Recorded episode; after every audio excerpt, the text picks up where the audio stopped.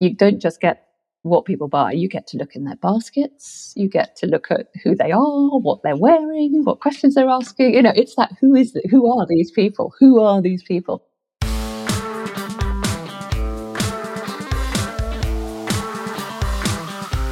Brand Growth Heroes is the business podcast for the founders of food, beverage, and other consumer goods brands and is ranked in the top 1.5% of all podcasts worldwide.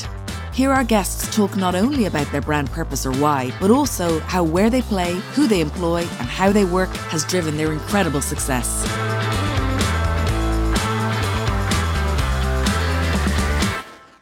In this episode, I speak to founder Camilla Barnard about the much loved brand Rude Health You'll find out how she grew their delicious alternative milk and cereals business to 20 million in sales across four countries over the past 18 years. We talk a lot about brand and packaging, as well as the importance of knowing the right questions to ask consumers, shoppers, and even your buyers. We also cover complete category pivots, the challenges of winning that last tail end of distribution in a competitive market like alternative milk, and how to hire individuals with the right fit and skills for your business. Camilla Barnard of Rude Health, welcome to Brand Growth Heroes. How are you doing? I hear you're just back from your holidays. I am doing really well, just back from holidays. Uh, yes. Where were yeah, you, if you don't mind me asking? I I was in um, sort of North Devon, Cornwall area, which was a mixture of extremely blustery, so the top of my camper van blew off, um, uh, and I learned new skills with uh, duct tape and bin bags, um, and very sunny. So it was great fun. It was really good fun. So, look, it's brilliant to have you on the show, and we always do this. But for our listeners who don't know what Rude Health is, will you give us an overview of the categories that you play in, the products you have, and what the brand looks like? Sure. So, Rude Health, as you can tell from the name, the idea is it's a health food brand, um, and we play in a number of categories. Key one is alternative milks, um, also uh, breakfast cereals and snacks. Um, we're available all over the world, but probably I'd say four major countries. We've got 65 SKUs in total, although that does go up and down. We're always launching new things. Um, and yeah, UK, it's sort of all the malts and uh, independents, farm shops. It's every, it's everything you'd expect. Um, what were the other questions? So the reason I wanted to get you on the show was I started my challenger brand journey at the very end of 2006 when I joined GU from Nestle UK, where I'd been working on how to step change their growth. And as as part of that work, we were looking at all of these up and coming brands. And you launched your brand when? 2006. 2006. And that was really, you know, this year in Nestle where we were looking at all of these brands that were up and coming and doing things so differently to the way we did things.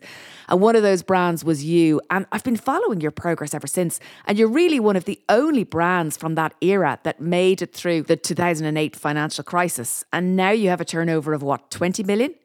Yep, yep, just over 20 million, exactly. Yeah. In four countries and what, 35 people? 35, 35 people roughly, yep, including the cafe and our little Netherlands office. And you've managed to remain in the majority privately owned with a small chunk owned by Pepsi? Yep, exactly. So majority owned by myself and um, Nick still, and then friends, family, and Pepsi. I mean, how have you done that? It's it's an incredible feat to have brought a business to that level of success without having taken extensive external funding or or without having failed. Yeah, yeah. No, it it. I mean, looking back on it, it is it is quite amazing. I mean, what the funny thing is, is I'm sure you know, and anyone else who's involved, what you you you tend to see what you haven't done, or you tend to see the people who are going, you know, bigger, faster, better. So it's actually it's quite hard to kind of look back and acknowledge what you know what what you have achieved. I find it quite difficult to acknowledge what we have achieved. But having said that, you know, when we launched in 2006 at the kitchen table, you know, with our one recipe for the ultimate muesli. Um, I would not have believed it if you'd said this was where we'd be, you know, whatever it is now, 18, almost 18, 17, 18 years later. So that wasn't what you were planning when you started this at the kitchen table then? Not really, because I mean, as you, you know, what the, going back to your question about, you know, sort of how, the, the goal was huge, but the route to it was so vague, I can't tell you, because I'm not really a business, business person at heart. Um, so the goal was to um, help more people to be in rude health. You know, it was a sort of massive aim. You know, the purpose of rude health, as we say now, is to make healthy eating a celebration, not a sacrifice. Because in this country, certainly in the UK, um, there's very much a split between uh, feeling that health, healthy food's what you ought to eat, but you're not going to enjoy it, and junk food's what you want to eat and it isn't going to do you any good. And I don't think that's the case. So that our dream was to sort of you know nudge people along into enjoying healthy food more. Huge dream, um, and there was no sort of huge business plan. The business plan was well, let's start with the healthiest of healthy foods, muesli. Doesn't get much healthier than a muesli, um, and see if we can make a delicious muesli. And and I mean, that was it. And we just did it. Sort of rather than um, yeah, we just did it, I suppose. So that was the plan. Do it. Let's see if we can do it. And then everything was incremental. So when you were thinking yeah. about doing it, were you actually thinking about building such a big company? I do you know, I think subconsciously there was, but I do remember it was a couple of years after we started when, when I think we were approached by a supermarket and we didn't know whether we wanted to go into supermarkets or not. And somebody said to us, Well, do you realize that 96% of cereals are sold in the supermarket? And we said, uh, no, hadn't realized that. And at that point, we realized that we didn't want to be talking to only the 4% that weren't shopping in the supermarket. And that, but we hadn't actually consciously considered it until that point. It was only when it kind of you know, hit us in the face. That it was like, well, if you do want to be talking, if you do actually want to make a difference, you are going to have to play in the sort of bigger, wider world. So it was, I mean, honestly, it was, I think we're almost sort of living proof that you, you don't have to know what you're doing. You've just got to keep learning a lot, fast, all the time. Quick one. I'm thrilled to share that Strong Roots is continuing their support of Brand Growth Heroes for another season. Finding quick and easy meal solutions that are also better for you can be a real challenge for busy families like mine. That's where Strong Roots comes in for us. Their veg packed frozen foods make it incredibly easy to enjoy delicious plant based meals that everyone in my family loves, whilst doing a little good for the planet too. We love their sweet potato fries, crispy cauliflower hash browns, and yummy spinach bites. Honestly, their products are a lifesaver for us on busy weeknights. What's even more important, though, is that Strong Roots is committed to using clean ingredients that are better for you and better for the planet. They're actually one of the pioneers in terms of having their carbon cloud on the front of pack for full transparency of their impact on the planet. And as a B Corp, they're committed to improving this number, as well as all the ways they do business. I've been fortunate enough to work with Strong Roots since 2016, and I'm proud to support a company that's always striving to do better. So head to the freezer aisle and try Strong Roots for yourself. Don't forget to look at their ingredients on the back of pack I think you'll be as surprised as I was at just how clean, tasty, frozen food can actually be. Thanks to the team at Strong Roots for their continued support this season. Good for you, good for the planet, good made easy. This is great because I'm imagining some of our listeners who have just started their own businesses or maybe are a few years in or thinking of leaving their big jobs to go and launch their consumer packaged goods brand. And they're thinking, do I need to know how to do all of this? I mean, how much of this and when i when i say this i'm thinking particularly of great product development great product launching and great packaging and marketing and branding because those are the things that really stand out for me about your products just to say to listeners, if, if you haven't seen what Rude Health looks like, go and Google them quickly because they are known in the UK and in Portugal and Benelux for their really incredibly bright branding uh, in the categories that they're in. So, so, how much of this did you know about? How much of this did you know how to do? And how much of it did you need to learn to do? Oh, I mean, really, I mean, close to nothing, frankly. Neither myself nor um, my ex-husband Nick, who you know we did it, we've done it all together. Um, neither of us had ever dealt with stuff before. Um, it had all been yeah, abstract. You know, we'd never had, we'd never made something and sold that thing. So it was hugely new. And I'd done a bit of marketing, but um, nothing very, you know, nothing very much. Um, and he'd mostly done books and publishing. So we, you know, if in terms of if you looked at us on paper, were we qualified? The answer was no, uh, absolutely not, definitely not. So I'd say categorically, no, you don't need to know everything. I almost wonder if we'd known more, would it have held us back from doing it at all? Would it have held us back from being, uh, I mean, original? You know, in a sense of, I think if, the more you know, the more you're going to be inclined to do is generally done, whereas we didn't even know what was generally done. So we just did what we wanted to do.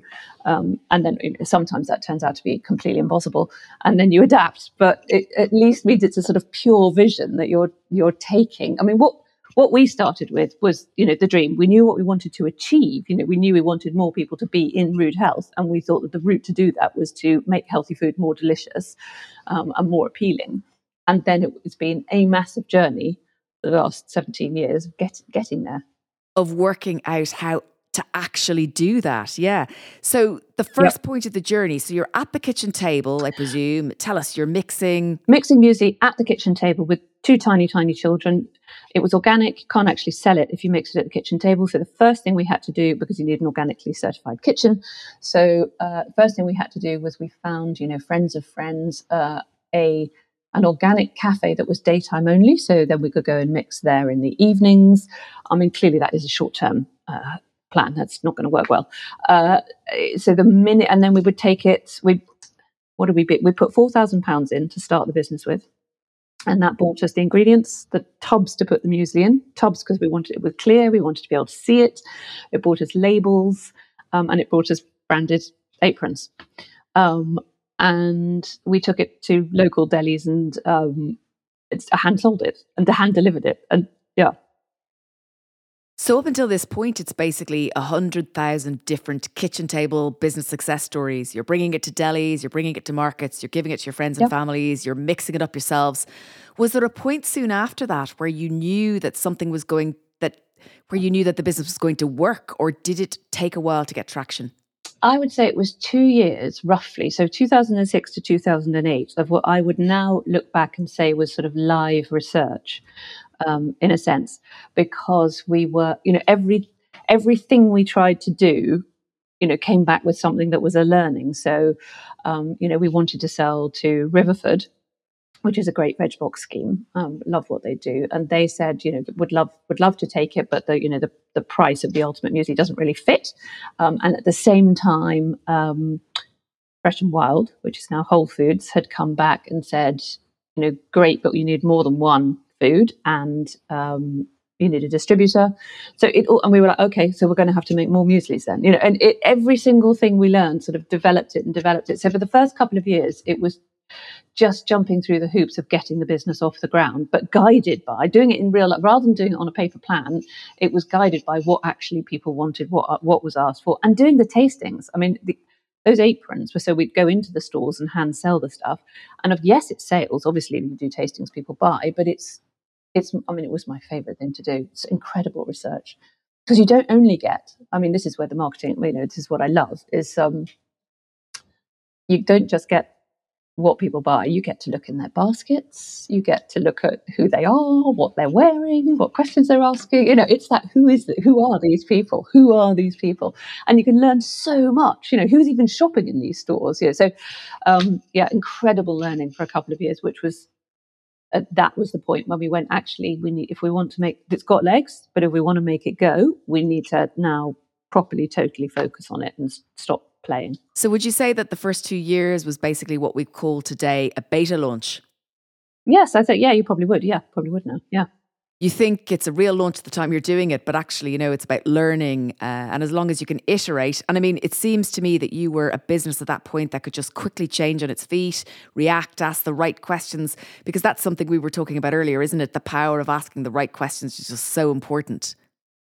And even even just hearing because quite often, I mean, one of the difficulties is not knowing the right questions, isn't it? You don't even know what they are, but it's just every time you get something comes, whether it's from a consumer or a shop or you know anybody, it's just whatever comes in. It's kind of does that? Do I need to listen to that? Does that fit?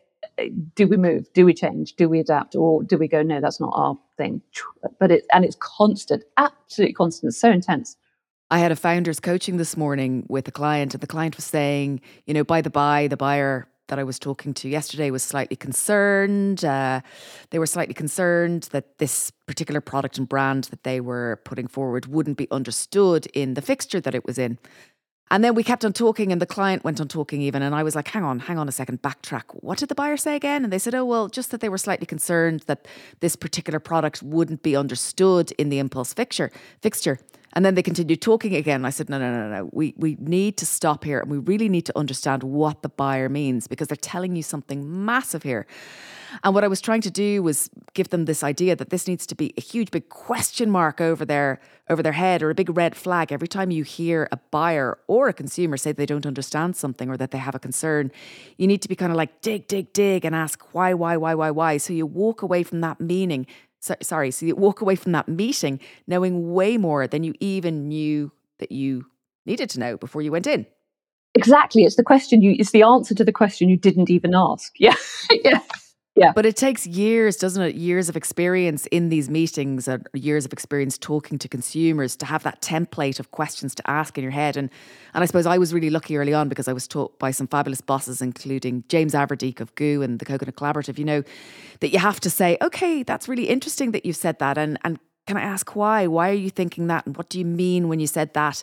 And then you just walk away going, crikey. And now I do it with everything. But if no one had ever taught me to do that, I wouldn't have done it. I just would have slid over whatever the person had, had said without really recognizing that it was so important. I, I actually, that is probably sort of what I do. I am, I'm huge on why and motivation and what's behind stuff and why and in a way it was i mean god it made my childhood so difficult because you don't have much agency as a kid.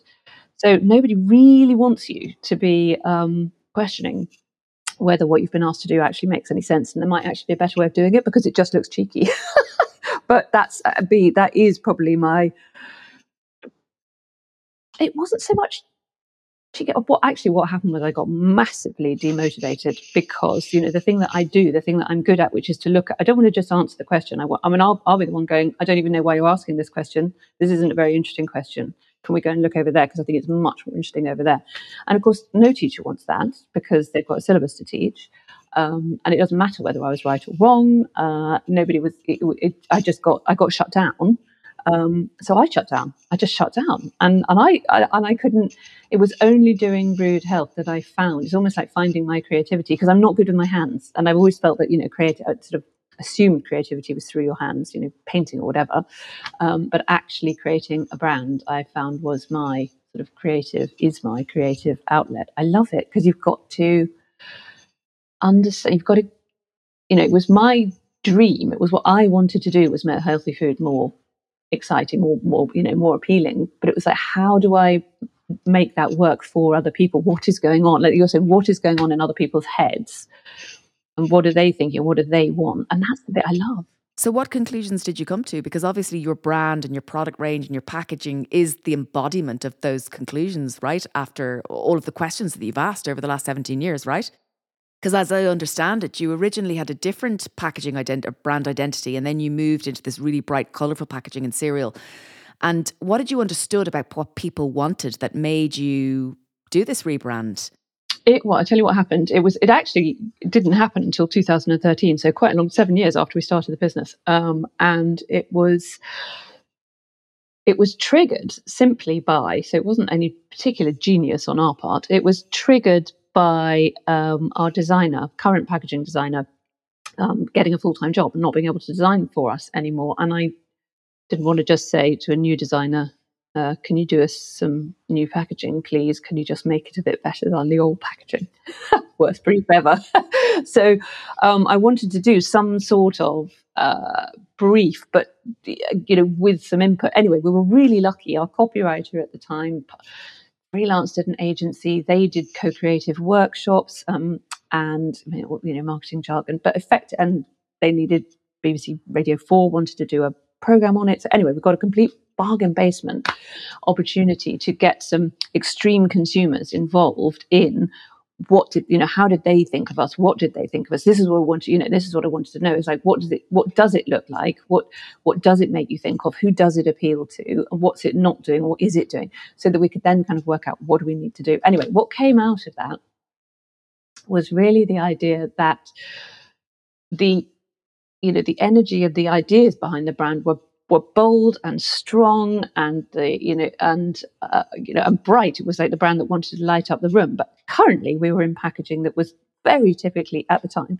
very typically health food. You know, it was it was um you know that craft paper, nice and brown and green. You know, it gave all the health food cues, and what came out of it was uh, th- that that's just doubling down on health. You've got rude health in the name, and to have the packaging look healthy as well, you're relying on tasting the food to get the sense of you know deliciousness and lifestyle and celebration and you're not going to taste the food unless you've already bought it. So it was it was like pulling the whole thing back and, and realizing that we just we weren't getting people at the wanting to pick it up stage. We were assuming they'd already picked it up would then taste it and say it was delicious. So it was it was moving the decision tree whatever you want to call it forward so that they'd see the pack so you were realizing that the friction for you guys as a business was to make your consumers change their behavior earlier on in the consumer journey. Exactly. So you want the people who wouldn't have been attracted to a health food to to pick up the health food. And I mean, even even then, so we knew we wanted to do that. And even then, our des- we've got fantastic designers. We've, we've found brilliant designers, um, and in a huge, huge hurry. This is how things always happen. We had a listing. Waitrose had given us a listing for our new to be launched dairy free drinks. Um, and the first designers that we picked, it, it didn't work out. And I, we found these other designers, but by this time we were so up against it. I can't even tell you. You know, we we met them, and at the end of the meeting, you know, they asked, "Are, are you speaking to anyone else?" And we went, "No." you know, sort of please don't charge us a fortune. And and then they asked, you know, what's the timeline? And it was something extraordinary. Like, it, I think it was eight weeks, eight weeks that we needed to go to print from not having a concept. I mean, it was ridiculous. Um, you know, and so was going eight weeks. Please don't walk away. Um, and they didn't walk away, and they, you know, didn't sort of use use. You know, they had us over a barrel. They didn't use that. They could see the long term um, opportunity. Anyway, apparently the only stipulation that we gave them was don't lose the craft brown bag. I don't remember saying that now.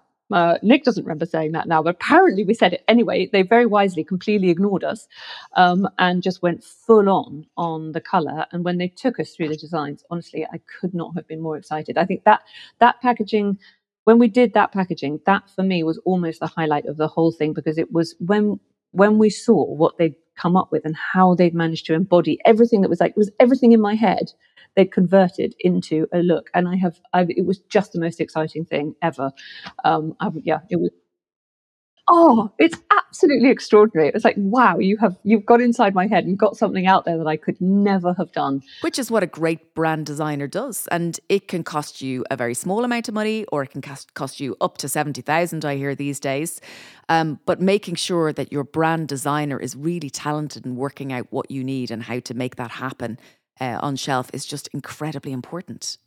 Yeah, it doesn't. It doesn't need to be a fortune. I think it's the the the tricky thing is I always think the hardest thing is the brief because you've, in order for them to create the picture, you've got to have, you've got to have given them all the pieces of that picture that they can put it together. You know, if you think, I mean, I don't know if a jigsaw puzzle is a very good analogy, but without all the pieces, they can't turn it into a picture. So if you just say make it better or make it a bit like this, there's no, there's nothing in that. There's no vision in that. There's no overall concept. And at the time, your packaging was conforming to the norms of the little competitive arena that you were playing in, right? Exactly. And that was just you and Dorset Cereals at the time, I think? By that time, there were when we started, there were absolute host of small um, brands. Yeah, it was all very recessive. It was all very health food shop. You would expect to see us in a health food shop. And this is a really important question, isn't it? And we spend a lot of time talking about this, or at least I do with with clients and with my alumni group. And the question is, you know, how do you differentiate you say differentiate yourself from other brands in your categories, yet still hang on to the cues that allow shoppers and consumers to know what you're for and how to uh, use you. And, you know, brands use their clothing, so to speak, to do that, to show shoppers and consumers what they're for and how to use them. But yet you want those clothing to allow you to stand out. And, and how do you find the happy balance between those two things? Exactly. And it can be as simple as a color, it can be a format. One of my favorites was um, not for the food, but for the what they did was the Belvita, which was putting a telling was selling a selling you breakfast as a biscuit. I mean, conceptually, I'm not sure I'm all over that. But anyway, what they did that was genius was I thought was so clever was biscuits in the UK are sold in packets that sit horizontally. They sit you know, low and wide on the shelf. And Belvita actually turned it round and sat vertically in the shelf, which actually has a nod to cereals, which sit vertically in the shelf. So it still sat very well in the shelf, but it did look slightly different. And it's that I loved. I thought that was a really good example of what you're. Doing. It is about. a really good example, actually, one I'm going to use. And and what it also does is it creates an anchor in the consumer's brain. You know, we've all got mental maps of of, of categories, and and anything that stands up straight like that and looks breakfasty makes you think of a cereal box, doesn't it? So if you're uh, in the biscuit aisle, but you're standy uppy and looking like a cereal box, then consumer's anchor is, well, something that looks like that must be to do with breakfast. And it's really clever, you know, the packaging is doing the work.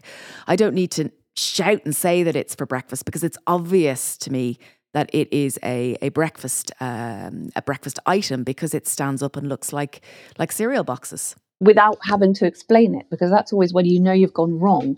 You can't say delicious on a box you know you, nobody wants to nobody wants to read a box. You've got to have so few messages on there. It's one of the hardest things and we keep failing at it. We keep chucking far too many on and then cleaning it up again. Because um, fundamentally nobody wants to read it. You want to look at it and think yum or wow or whatever it is you, you do. You're meant to be thinking about that food. And look we can bring this back to the big marketing strategy question which is who do you want to change and what change do you want them to make? It it was anybody who wasn't really enjoying eating, you know, wasn't really enjoying good food. I think oh, I mean how to it was it was sitting down and being excited by food that you didn't think you were going to be excited by. And so, yeah. so that's how wearing the clothes of those big bright colours and coming across as this yeah. big rude health brand, in a way, allowed you to show up as a brand. And that's a really big question as well that I always ask, you know, is how is your brand going to show up? I was listening to you um, earlier in the week on another podcast, and you were talking about really eloquently about how you knew exactly what your marketing strategy was going to be and how you knew you were going to have to embody that in absolutely everything you did. And that's what your packaging did, right? Exactly. And and of course, and that's in the name because we've got this gift of a name, Rude Health, which actually means something. I mean, it doesn't matter if people don't understand it because the words themselves have a good, strong um, contrast, actually, quite provocative. But it, what about in foreign languages? Yeah, the it, well, I mean, people still know health and they still kind of know rude, so it's fine, you know, and it does give the right sense, but it is actually an old English expression meaning, you know, full of energy and up for life, and that is the point of Rude Health is to be in Rude Health. So we've kind of digressed, but that's cool because this is all brilliant stuff. So you're on this journey trying to understand what consumers wanted and then try to make sense of that in terms of what marketing you needed to do to get those consumers to change to come and, and buy your brand. oh my god. Do you know, still the most difficult thing in marketing for me uh, is scaling it, doing what we really want to do at scale. Um, what the so, oh, so initially the most important thing for us was because because what we'd understood as the issue was that people don't want to eat healthy food. The what our challenge was to get it in people's mouths and get them to try it. So tastings was the big thing, but actually they're really hard to scale and in any way that is remotely kind of personal and interactive. You can, but it's pretty miserable. Um, and and also and keeping the attitude, you know, keeping the sense of being in rude health. Uh, and as we've grown, we've gone through lots of ways of communicating the brand, some of which are completely not commercial. I mean, one of the ones that we started, we did for a long time, which I, I still love, was the ranting, which actually was just started by Nick, you know, who, who rants. Um, and someone said, you should put this online. So we did, you know, it was rants about food and it was food principles. And someone else then asked if they could rant. So someone else in food. We're like, this is really fun. And we then turned it into a kind of roving foodie speakers corner um, that was the Rude Health Rants, which is all about attitude to food. And I have tended to uh, market using attitude to food rather than a more commercial um, sort of sales approach, which I think, you know, in the startup days was absolutely brilliant and it got really uh, deeply engaged consumers who understood the why of what we were doing uh, and that we were absolutely kind of hearts in. Um, but I think once you, you know, once you get to the, the, the size we are now, you do also need to act at scale. So we are, you know, we have now done sort of one above the line campaign, um, you know, and we'll look at more, and you know, are looking at broad, more traditional ways of just getting out to more people without, hopefully, without losing um, our personality. And what role does online uh, play in terms of comms, whether that's paid or unpaid? What does that account for in terms of your marketing jobs to be done uh, in terms of time and resources and money? It's actually gone down enormously. It used to be, it, in the old day when we were starting up, it was PR and online was pretty much all we did in terms of spend. Um, and we have reduced and reduced and reduced the online. I think because uh, I mean, you, I, uh, this is no not gospel at all. Um, but for us, we've found it is a more uh, sort of sales driving, and it's not what we're necessarily what we're trying to do. And the recruitment is quite expensive to recruit consumers. Uh, there's a huge fight now with the algorithms. It just costs more and more and more. So we're not doing, um, currently not focusing at all on online. And we would now uh, use, I mean, we do we do our you know owned channels but we're not really doing paid at the moment. We will use it and we would use it to support something else that we're doing but it's the secondary now. I mean i'm amazed. I can't quite believe it. A few years ago it was the, it was the first thing we thought of and so this brings me to the channels that you play in. So, really, you're quite different to a lot of the newer businesses that we see nowadays that start up with a direct to consumer model and then go into the independents and then into Whole Foods, Planet Organics, and then Ocado, Sainsbury's, etc., etc. But you um, have always been are, and still are almost entirely in retail, right? Yeah, re- hugely retail. In fact, we closed our web shop uh, this year, but which we always had a web shop since we started. Okay, so this this just does not suit me as a mother, right? Because can I do some Irish ranting here, right? Yeah. Because we are a really heavy cereal user family, and which is desperate because you shouldn't be, and all the rest of it, and the rest of it, but we are, and we've got three kids, and each of those children likes a different cereal. And crikey, after the year I've had, if it's not just easier to buy them all a feckin' cereal. Absolutely, absolutely. There are some battles are just not worth fighting. Yeah, and so a great advertising CEO back in Ireland who ran one of the big advertising agencies over there explained to me a long time ago that lots of families jam consumers and cereal consumers are actually portfolio category consumers and they'll always have more than one jam you know in their cupboard so you can't just expect a family to buy one jam they'll have seven or eight jars of spreads. And we're portfolio yogurt consumers. And I talk about this often on the show, but we're also portfolio cereal users. And I would say in our cupboard there are, or as in our press, as we like to call it back home in Ireland, we have about eight different cereals. Now they're all low sugar and there's no Frosties or anything like that, but there's Shreddies and there's cornflakes and there's Rice Krispies and there's Weetabix. There's always a muesli or a Bircher muesli or a granola. And thanks to your lovely Martha, I now have a stock full of Rude Health. Excellent. Thank you, Martha. Yeah, thank you very much, Martha. But look, what I've recently started doing is because the kids are clamoring so much for the sweet cereals and it's driving me nuts, is that I've gone onto Amazon and found two cereal brands that make uh, kid friendly but very, very low sugar, very, very not very sweet cereals. And I've started buying them in bulk.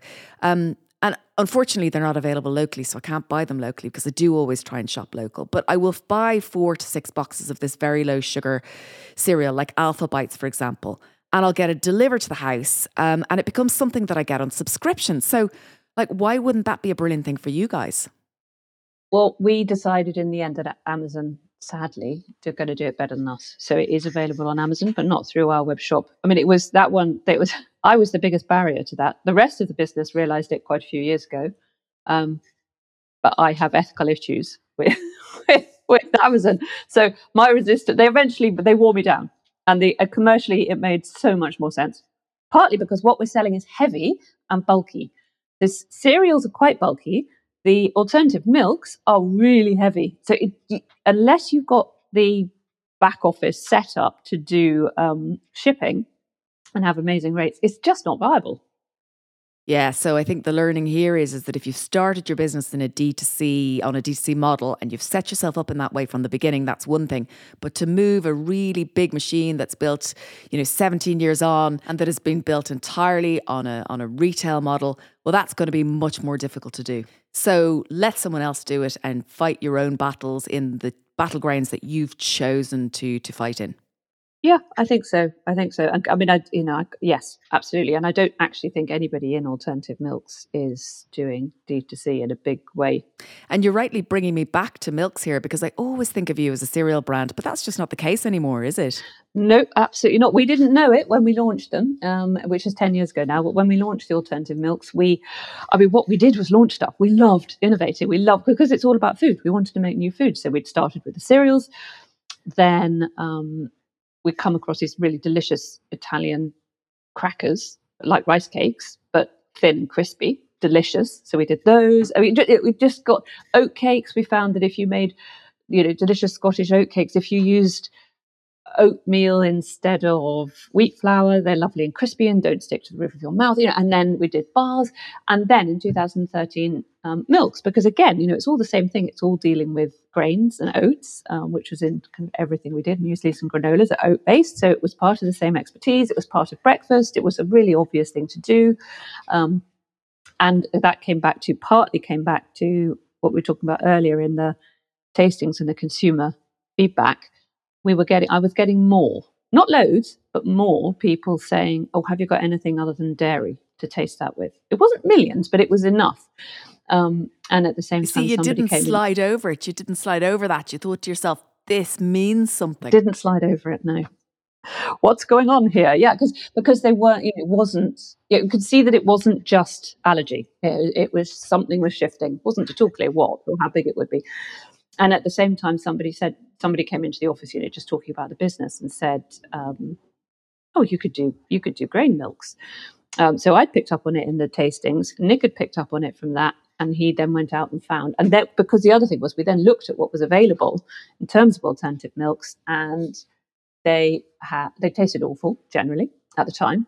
Um, the ingredients were really extraordinarily awful, considering it was meant to be a they were there for health. They were purely existing for health at that point. The ingredients couldn't have been much less healthy, um, and they looked terrible.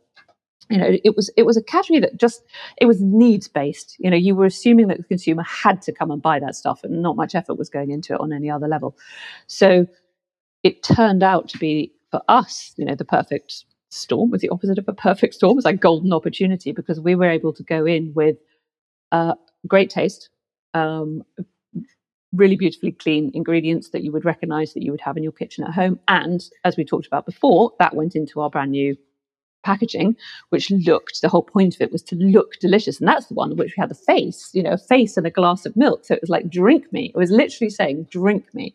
Um, and that more or less overnight actually was the thing that has made the business. And we now sell more, more than 70% of the business is the milks. I think possibly one of our biggest missed opportunities was not realizing that sooner. We carried on for so many years as you know, in, still innovating, you know, and going into more categories and doing more stuff because that's what Nick and I love doing. It's food, food, food, food. Yeah. Oh, long after, kept doing it, kept innovating into new categories, could not stop till eventually. Whereas you should have just doubled doubled down on the milk. Yeah, yeah. You know, if we if we'd been really properly commercial, that that's the but yeah, when do you know? Yeah, when do you when do you do it? So yeah, you know, ideally we probably have started focusing much sooner than we than we actually did. If you're the smart founder of a scaling brand and you're inspired by what you're learning on this podcast, why not check out our Brand Growth Heroes Accelerator program? Over the past three years, our bespoke framework, tools, and coaching has helped over 80 founders of early stage scaling brands make decisions that have supercharged their growth. The results have been phenomenal. Things like first listings in national retailers and airlines, doubling of revenues, new star products or key hires, or even offers from all five dragons on the den. The program offers you a suite of bespoke lessons, tools, one to one coaching, group workshops, and access to a growing network of support from smart founders of grocery brands just like you. We love you, Fiona. Thank and you have so been much. an incredible mentor to us. and your program was wildly helpful. So if anyone is thinking of doing it, we really recommend it and don't think we would be able to get here without having done it. So if you want the framework and tools that will help you make decisions that will take your growth to the next level, go to brandgrowthheroes.com and then click online courses. Then just press register your interest today. Thanks again to Strong Roots. Good for you, good for the planet, good made easy. So let's loop back to the earlier part of the conversation. We talked about who do you want to change and what change do you want them to make. So imagine, oh, well, I am a consumer. I'm a mum who buys plant milk, right? And, and I always have plant milk in my fridge. And I have dairy milk in the fridge because, you know, some people in my house want dairy. and I've always been an Alpro buyer purely because Alpro has always been available in high distribution where I'm living. But uh, then I got your plant milks in the post, right? Thanks to the lovely Martha. And now I'm thinking these are gorgeous. These are really lovely. They're really they're like the almond one tastes like real almonds. Uh, it doesn't look or feel weak in my tea, etc., etc. And I'm thinking myself, ooh, but it's probably really expensive compared to Alpro. It is more expensive than Alpro, but not loads more. Is it just like twenty percent more? Yes, probably almost exactly twenty percent more expensive. I think. So, so I'm thinking yeah. I, I probably could afford to swap as a consumer. I could probably afford to swap but, you know, I don't want to be thinking that it's really more expensive. I want to be knowing more about the benefits. So I'm not thinking about the price. I'm thinking about what I'm, why I'm swapping into it, that it's just a way better almond milk than Alpro, which it is. And because I'm such a heavy spender on, on plant milk, I probably go through about five litres a week. I'm thinking, okay, well, where can I get Rude Health plant milk? And I can't get it in the co op right now, which is. Um, no, no, probably not. Certainly not in all co ops. No, are you well? You, you I can't do Holland and Barrett. Yeah, yeah. I, I could do that, but I would have to go into town for that. And I'm just thinking, I suppose what I'm trying to make, the point I'm trying to make here to the listeners is the question here is is your distribution running behind the potential household penetration of opportunity of your brand? Because it seems to me that I am one of your target consumers in terms of those people that you want to change. I'm here and I am waiting. I have tried your product now and I absolutely adore it. Yet I just can't find it locally. And that's what I mean when I say, you know, ask asking yourselves as, as, as those listeners out there, their brand owner, you know, is your distribution running behind um, holding you back in terms of that opportunity, that commercial opportunity? And without knowing, I mean, I would wager that you guys uh, are ready to be way more widely distributed than than you are. Would that be fair? Absolutely, and it is such you know it sound and it sounds so easy, doesn't it? So easy to identify, bit harder to actually do it, but we are absolutely you know that yeah. And remind me because I often see your milks in ambient. We're, we're in both. We're in ambient and chilled, um, in, and it's uh, as you can imagine. Actually, I mean, it's very unusual for supermarkets. This is a much more commercial. So, how do you do it? How do you get into that last bit, of the tail end of your distribution? You know, how do you really go nationwide in, in both the, the chilled and ambient categories? It, at this point, you're trying to, you've got to convince not just your consumers, but obviously your customers as well. So, you've got to convince the stores. And at the moment in alternative milks, you know, the the stores are in a really good position because they have got a lot of brands suddenly, well, not suddenly, but over the last few years, you know, it's a great category to be in. Everybody's entered. Um, and there's a lot of competition and there's a lot of confusion. Uh, and it's, uh, you know, the buyers have got to decide the why. How do they choose and why? And it's in a, it's in a shakedown time. You know, if you look at the last year, you've seen Coke and Innocent exit.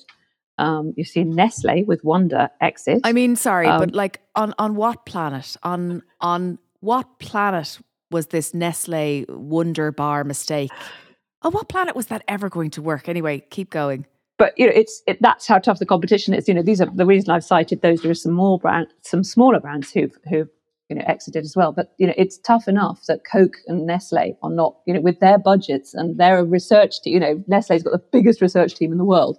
They're not making it work. Um, so yeah, it's really, really difficult. Um, and you have to offer something that people want. And I think what we're offering is still is for, and actually we've made it hard for ourselves because Rude Health is not offering one single thing. We're not promising to make you 10 years younger. We're not promising to, to directly replace milk in the sense that this is not going to taste like milk. and we're not promising that it's nutritionally like milk. And I really believe that's the right thing to do because what on earth is the point of creating a milk alternative that is basically milk? Like that just doesn't make any sense to me at all. What we're making is lit is something that you, you can use like milk, but it is different. And let's celebrate the differences. You know, if it's going to be almond milk, make it taste like almonds, you know, delicious Sicilian almonds.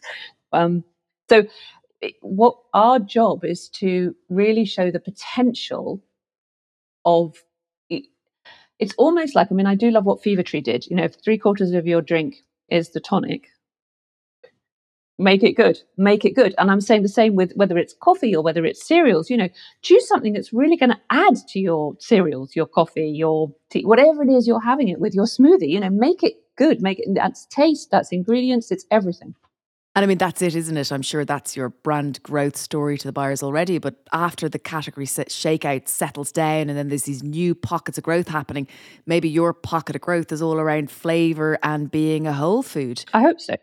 It, but it's not, it's not a sexy, exciting story. You know, there's always something new or some new kind of functional thing. But I honestly think that fundamentally, it's just getting something that tastes delicious and is really good ingredients that people want. I think being a whole food nowadays is a really, really exciting uh, and competitive proposition. I actually used your almond milk with with the Bircher muesli that you sent. This oh, yeah, is what we yeah. did on, on the weekend. Yeah. In the Sunday Times, there was an article uh, with a recipe for baked oats, and I hadn't oh, come across that before. So I took the Bircher muesli and the almond milk and I whizzed it up with a banana and an egg and I put it in some muffin pots in the oven for 30 minutes. And what we had, the kids absolutely yeah. adored it. For anyone who hasn't tried baked oats before, it's like eating squidgy, but not squidgy, more like cloud like, mousse like, cloud like muffins. I mean, I know that's a crazy uh, explanation and it's in a pot yeah so you can kind of stick your spoon into it and spoon up this cloudy yumminess. It is divine. Um, but if I hadn't used your nut milk, it wouldn't. I wouldn't have tasted that beautiful roasted almond nuttiness. No, and you could change because if you use coconut milk, you get a slightly different, you know, sort of edge to it. Um, actually, coconut milk with the Bircher is particularly nice, I think. Um, but you know, that that's the fun of it. It's like make it without having to do any sort of major rethinking or or anything. You can, you know, you can adapt. You can just have more fun with what you're doing. Um, like my older child at the moment is loving uh, iced coffees with the hazelnut milk. It's just such a good combination. Um, but you know, it's it's just having a bit of fun with it and not treating it as just one, not not just one flavor. You know, it's not milk. You can have loads of different choices. And talk to us about your tiger nut milk because that's just really uh, different and interesting. What what is tiger nut milk? Oh, that was that was that was. I think that was one we just couldn't resist doing. It's actually tiger nut is a weird thing. It's a really creamy milk because a tiger nut's actually a tuber, like a potato. Um, it's you know it's it's nothing like a nut, but so it makes a really creamy milk, um, and we just we just couldn't resist basically. We've still got it. It's not in very wide distribution, I think, because it's not familiar to people. And when you see tiger nut, you don't know what it's going to taste like. Whereas in Spain, you would, because horchata, which is uh, you know is a traditional drink, so people would understand it. But in the UK, I think it's it's um it's a it doesn't like you were saying earlier about looking at a pack and understand you know getting the feeling from it. I think when people see tiger nut they've got no idea what that's going to taste like. But it's interesting isn't it? Because if you were still in the mindset that you used to be in the olden days where you just throw out any innovation uh, you wouldn't it be lovely to have a, a ready to drink horchata for the inside door of the fridge it would. I would love to do that. Oh God, I'd love to do some ready mixes. We have done ready mixes actually, but they don't sell either. A coffee one, like for your fridge door, you know, could be iced horchata, or maybe I'm saying that wrong, uh, or you could heat it up. I mean, you know, that way your tiger nut milk is way more accessible to people's understanding of how to yeah. use it yes. during the day. And it, Absolutely, absolutely, and I wouldn't rule that out. You know, that's not something that we would say we wouldn't do. I think you know, ready mixes is definitely something that's worth you know worth looking at. So this has gone off in all sorts of ways I didn't imagine it was going to, and that's brilliant because it's really fun to talk to you. But one of the things I wanted to talk about was people, because as well as marketing and packaging and product, people and getting that right has really been a pillar of your business and your business growth. Um, and I want to talk about how you've gone about getting it right. And it's not always easy to get it right, as you've so, said to me in, in our chats before this. But talk to me about people, how important they've been for you, and how you've managed uh, the people that you have um, recruited and brought into the business, and how that changes over time. Yeah. it's I mean it's it's it's the people are the business. So you know, people is probably the most important thing. You know, beyond what your actually your idea and what your your vision and what you're trying to do, and it's the hardest thing because people, you know, we're not easy, we're not straightforward. So our first sort of serious hire was um, uh, at the time an accountant because that was neither neither Nick nor I gets any joy from numbers, uh, and we realised that that wasn't really going to fly uh, for very long. Um, also, or we're just going to we are going to make a terrible job of it. Um, so we hired Jonathan. Um, straight out of PwC. Actually hired him. He was in the middle of a ski season when we contacted him, and uh, Nick contacted him. Uh, so he came back from his you know, post graduating PwC ski season and joined us as a fresh grad, um, qualified accountant, and he is now our CFO and CEO and our you know longest standing employee. So yeah, first extremely good hire. Um, and he's kept us, you know, Jonathan kept us going through 2008 without somebody all over what was going on in terms of the numbers and, you know, telling me and Nick what to do, and what not to do, mostly what not to do. Um, you know, we wouldn't be here. Yeah, cash flow. And yeah, absolutely. Just cash flow. I mean, yes, it was fundamental for about two, three years, fundamental in a penny by penny. I mean, it was absolutely on the line. Cash, just watching every invoice, he stretched everybody, you know, all playing all the games, anything to get us through those three years. And we made it through. That's amazing. So, so besides Jonathan, then putting him to one side, you know, that bit of the growth curve for all of a sudden you have to employ lots of people and it feels a bit scary and you're not quite sure what role you should recruit for next. Um, and you have to employ two or three or four people within 18 months for the first time. What was that bit like? You know, actually, for us, that wasn't necessarily the tricky bit. I think what was tricky for us was, and so when we were tiny, tiny, tiny, what worked really well was people who were more or less entrepreneurial themselves. Because I'm not a micromanager, Nick is not a micromanager. What we really wanted to do was give someone something and let them run with it. Um, and so it was re- really bright grads, really bright grads worked brilliantly. And what was tricky was when it got to the point when people needed to be trained, which meant they needed to have been in a bigger business, basically. And then we, what we found, in, uh, I found particularly hard was knowing when somebody was going to make that transition to a small business, to a startup well, and when it was just not going to work at all. And I, I, think it is difficult. I think it's difficult if you're the person making that transition because you don't know what, you don't really know what it's like. You don't really understand the differences until you're there. And my not having been on the other side, I wasn't really in a great position to understand what might go wrong. Um, and it did a few times. You know, people just found it, I think they felt uh, very exposed in a sense because not only do you not have all the support of a larger business, um, but you've probably also got a lot less direction. Um, there's a lot less checking up, but then you are absolutely responsible for everything that's sort of in your area. Yeah, and and in, even things like promotion, there's no there's no chart you know what do you what do you want to be promoted to? And what are you going to do to justify that? There's no path. You know it's it's totally up to you to sort of which suits some people brilliantly and for other people it's just not the way they work. But your intention at that time was to bring in new skills that you thought the business needed at that time right with these new people. So where do you sit with that right now? I mean how do you reconcile making those choices? Well it's much easier now because but now that we've got now that we've got some people in the business who have made that transition, they're in a much better position to understand, to, to know what it takes to be on both sides. So they, because they've done it, so they know. Um, I mean, the ideal hire is someone who has done both, who's got the training and has experienced a small business. Then you kind of know that they're they're, they're going to be fine. Um, and our interview process is probably rather more uh, organized and effective than it used to be. Um, it was so gut feel before. I mean, we were hiring, you know, do you hire the person or do you hire the skills? I mean, for a long time, we were 100% hiring a person. And now, you know, it's fit or skills, isn't it? There is fit now is, is still a non negotiable, but skills is is just so much higher. Um, it, I think fundamentally, once you've made that leap and you've got some people in the business who've done it, it's a thousand times easier. Not still, still, still goes wrong, but you know, you, you, it's much less likely. Yeah. So, what is next for Rude Health? You guys are at 20 million now. How are you going to get the next 20 million? Where is that going to come from?